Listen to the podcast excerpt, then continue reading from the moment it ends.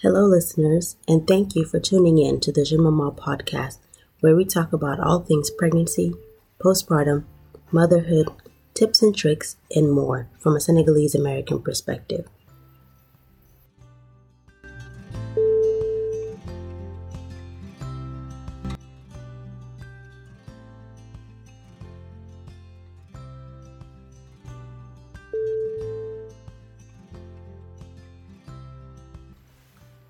Today's episode, I'm going to be telling you guys my birth story. Ooh, what a story it was, at least for me. And I figured if I'm going to do a podcast on pregnancy and motherhood, I need to have some skin in the game. So I'm going to tell you guys my story in today's episode. But before we get to that, let's hear a word from our special sponsor.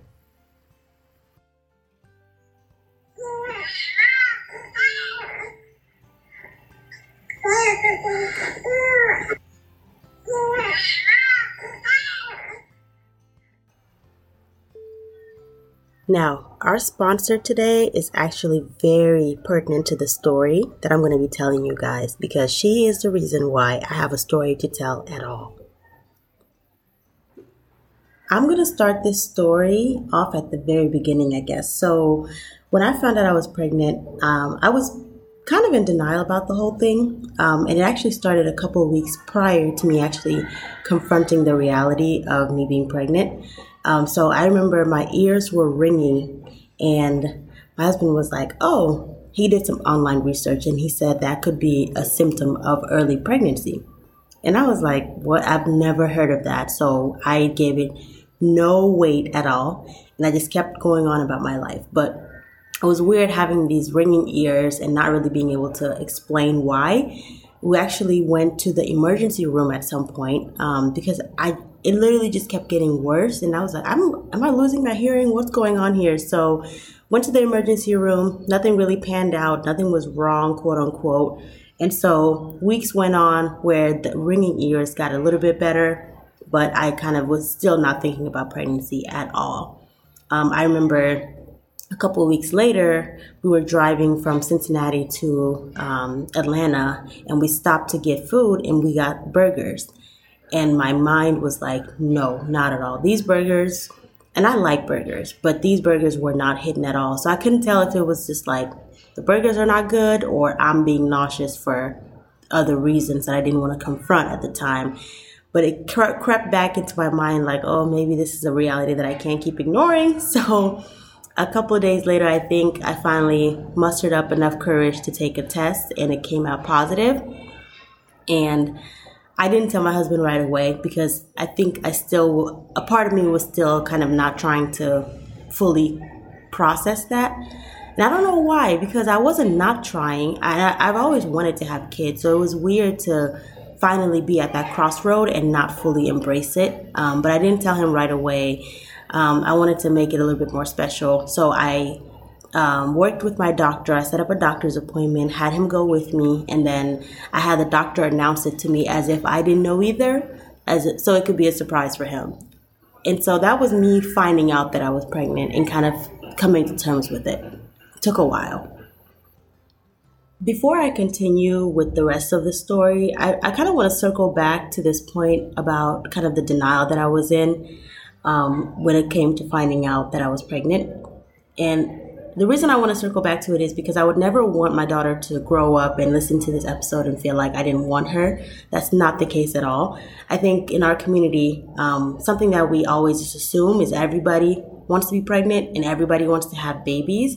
And so with when we think like that, I think it kind of erases the humanness of it where sometimes you go through different emotions when you find out big news pregnancy is one of those things that changes your life forever. And so for me, I think I really just had to process the fact that my life was going to be different going forward. I didn't know anything about pregnancy. And I think that played into my fear of it as well. And the denial that I had around it was all encompassed around fear. The fact that I didn't know much about it, I was terrified of giving birth. I it was just a lot of emotions that I was processing that made me further delay accepting the fact that I was going to have to go through this experience. It was one of those things that was like out of sight, out of mind. If I don't have to think about it, maybe it's not really there.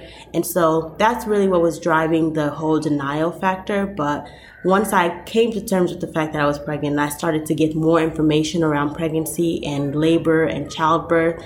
It became a lot more manageable for me, and I became much more excited in the process. And so, speaking of that process, one of the first steps was to establish my care schedule with my OB. Um, going in to confirm the pregnancy, where they ask you the first date of your last cycle. That's how they determine your estimated due date.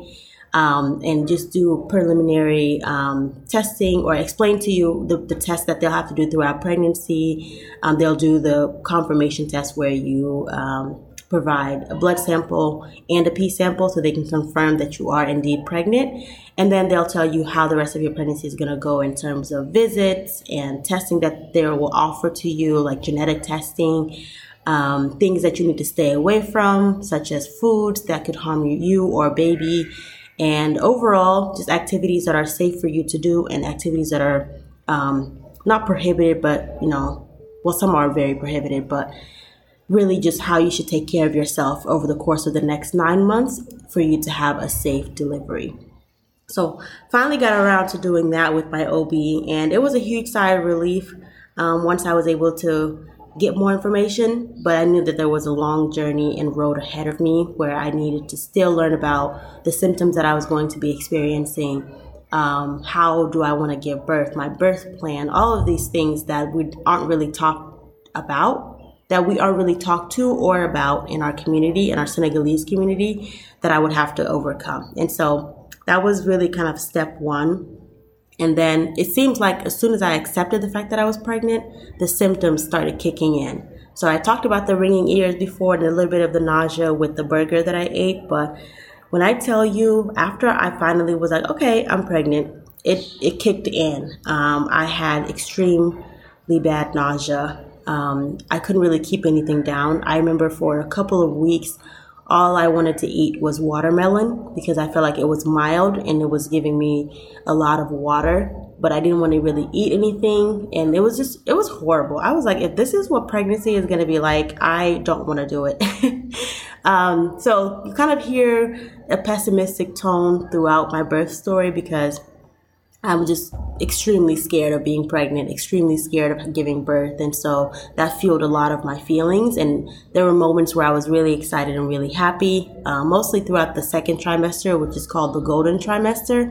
I'll have an episode on that um, just to talk about what happens during the second trimester. But that was really the peak of pregnancy. But the first and the third, I have to admit, at least for me, they were not the most pleasant. So my symptoms included, like I mentioned, the nausea, not really being able to keep food down, being fatigued all the time. So I felt like I was super, super lazy and unproductive.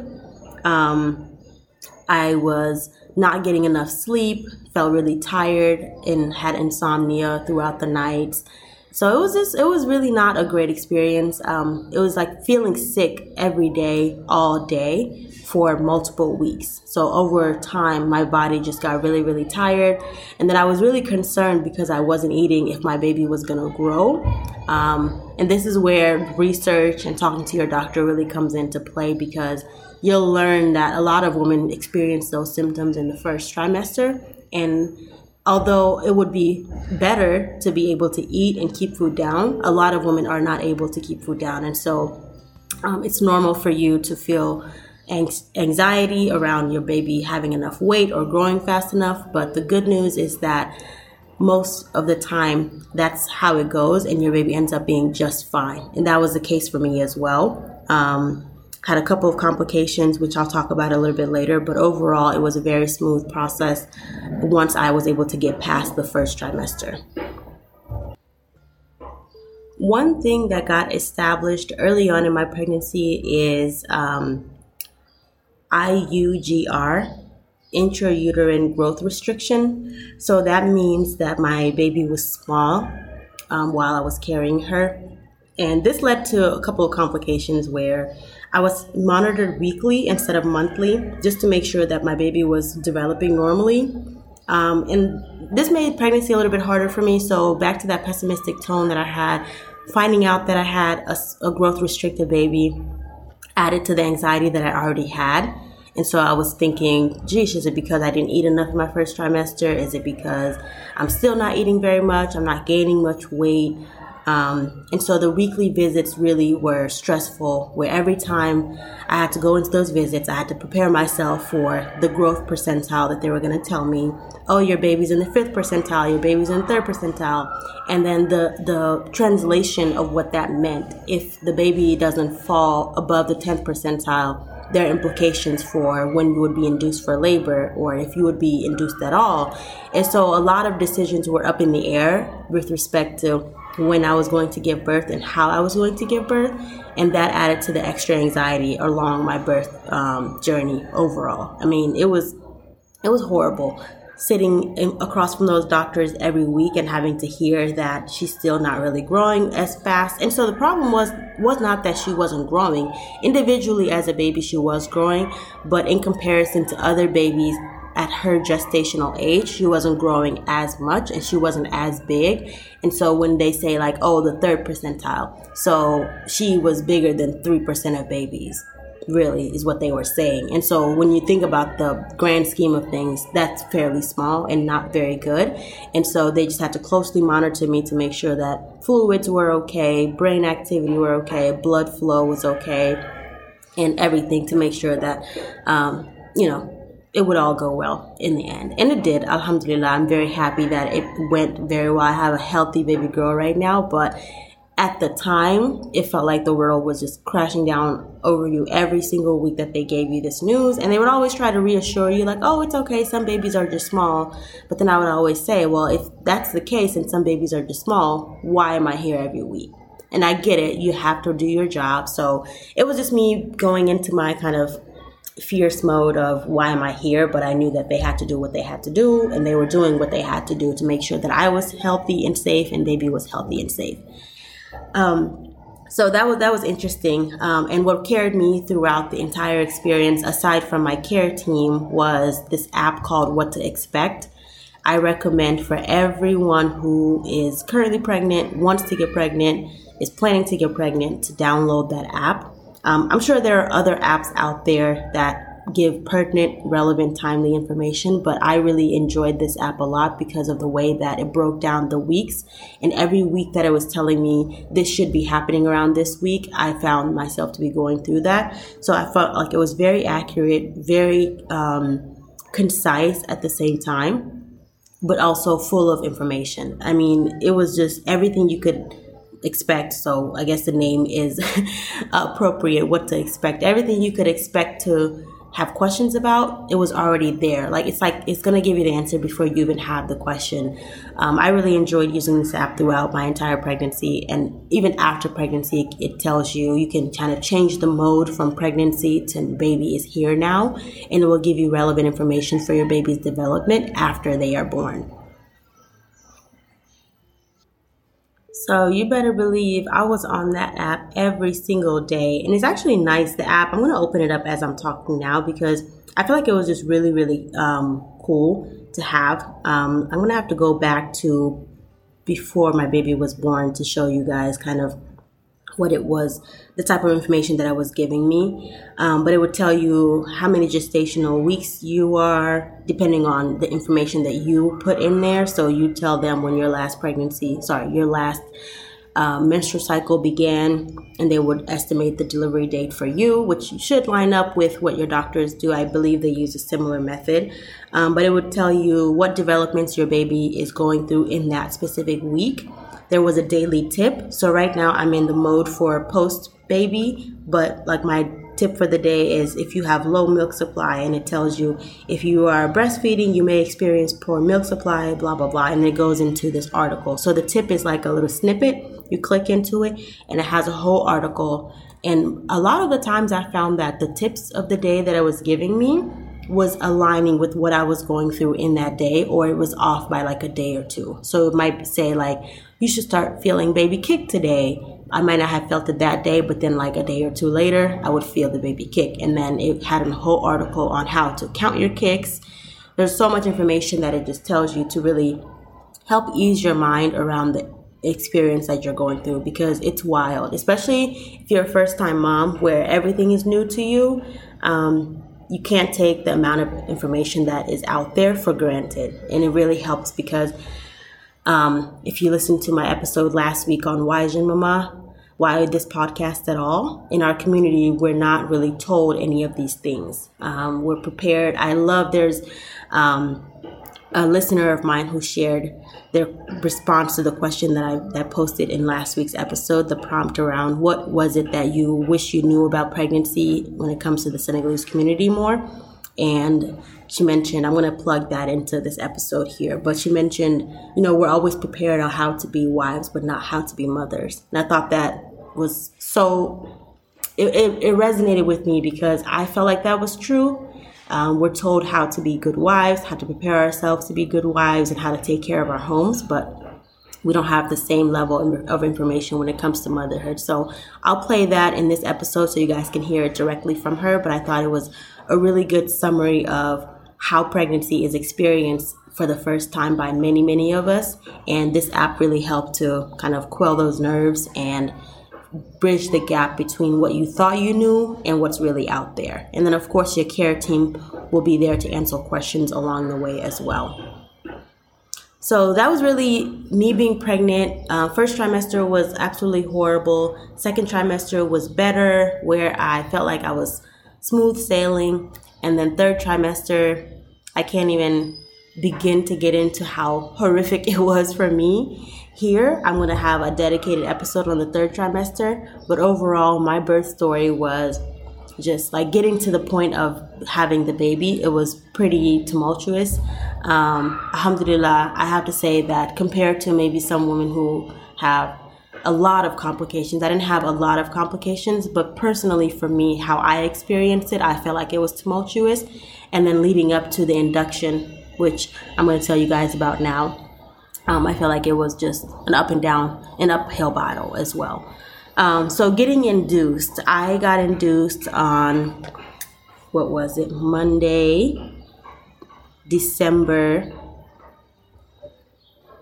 19th. That is a lie. I got induced on Monday, December 26th. uh, Monday, December 26th, I got induced at night, and the induction went really well. Um, I wasn't dilated at all by the time that I got induced, and I got induced right at 38 weeks. So Sunday was my changeover week. Um, on Sunday, I was 38 weeks, Monday, 38 weeks in one day, and I got induced on that Monday night. And um, they use the balloon Foley method. All of these things we'll talk about in future episodes. So I'm just going to be speaking freely right now without giving much explanation. But they use um, the, the Foley method to induce me and get the dilation going. And I gave birth on Wednesday morning, December 28th. So overall, it wasn't as long of a process because the induction does take time. You're not in active labor the entire time. They have to first soften your uh, cervix or ripen your cervix and then uh, make sure that you start dilating. And once you get to that 10 centimeters that's when you're able to push. So overall i would say especially because she was a smaller baby the whole pushing experience was not bad at all. I didn't push for long. And um, overall um, getting induced wasn't as bad. I didn't want the epidural I wanted to thug it out and do natural. and not to say people who get that epidural don't thug it out. Let me tell you, pregnancy is an entire thugging it out experience. If you go through the process of being pregnant and having a baby, you are a thug because there's no harder experience that I've gone through, and I don't know that many harder experiences exist when it comes to just what the human body can endure. Pregnancy tests you and pushes you to your limits. And so, everybody who has had a baby out there, whether it's been through vaginal delivery, C section, it does not matter. Like, you are a thug, you are um, an OG because it's hard. And that, going back to when I initially found out I was pregnant, that's what I thought about. I thought about how hard it was and how challenging it is on the body and how much change your body goes through. And that's what made me kind of not want to face reality. But when I went through the birth experience, like the actual giving birth experience, yep, I was not wrong. It was everything that I thought and more. The pain is indescribable. Um, there are ways to manage pain. We'll have episode. We'll have an episode on that because there are options out there for you to manage pain. Whether you want to, you know, have laughing gas, um, the epidural, if you want to use the shower method to have um, to activate different sensories around pain and how you manage pain and how you receive pain. I mean, there's just so much out there. So I feel like, you know, this episode was me kind of just trying to be vulnerable and tell you guys about my experience so you can feel like I have some skin in the game for why I want to talk about this at all. Um, but when it comes to the educational piece, there's so much information out there that I'll share in future episodes. So, um, just to give you a little bit of a taste around what types of topics or the, the topics that I want to talk about. Um, and feel free to share your ideas too. If there is an idea, a topic that you want to hear about, let me know. But for now, um, some of the ideas that I had were around uh, social media and babies. There's some cultural um, opinions around that in our in our in the Senegalese community. Um, inducing labor, some old wives' tales that help you get labor going. Um, if you have a full head of hair when the baby's born, did you have heartburn? Is there a correlation or causation around that? Um, the first postpartum poop. Oh, this one's going to be a good one because it's it's a real thing. It's not it's not fun, and it's not something that we should not talk about just because it's uncomfortable. um, baby nutrition, the third trimester, first trimester, second trimester, like I mentioned, um, diaper changes, I mean, there's just so much to talk about. So I'm really excited to continue this. I feel like these episodes are continuations of each other. Some build off of others, some are standalone, but overall, pregnancy, postpartum, motherhood, there's so much to talk about. I hope you guys enjoyed my birth story for what it's worth, and I look forward to talking to you guys in another episode. Thank you, thank you, thank you for listening. As a new mom, one thing I really wish we have more information about, and especially from our mother, is how to prepare us how to be a mother because I feel like um, we lack that within our community. Because you know, growing up as a woman, the first thing they always teach us is how to be a wife, how to take care of your husband, how to take care of your home. But we never actually had that information on how to be ready or what to expect when it comes to motherhood. And I know motherhood is very complex. It's just something that you wouldn't honestly know until you leave it or until you become one. But I just wish that our mom would have like thought of more about like what to expect, the changes in our marriage, the changes like in our body and our mind that comes with being a mom. Because I feel like once you become a mom, it's like a whole new woman that just rebirth i would say so i wish that our mom have prepared us more and then like kind of like touch up on what to expect when it comes to motherhood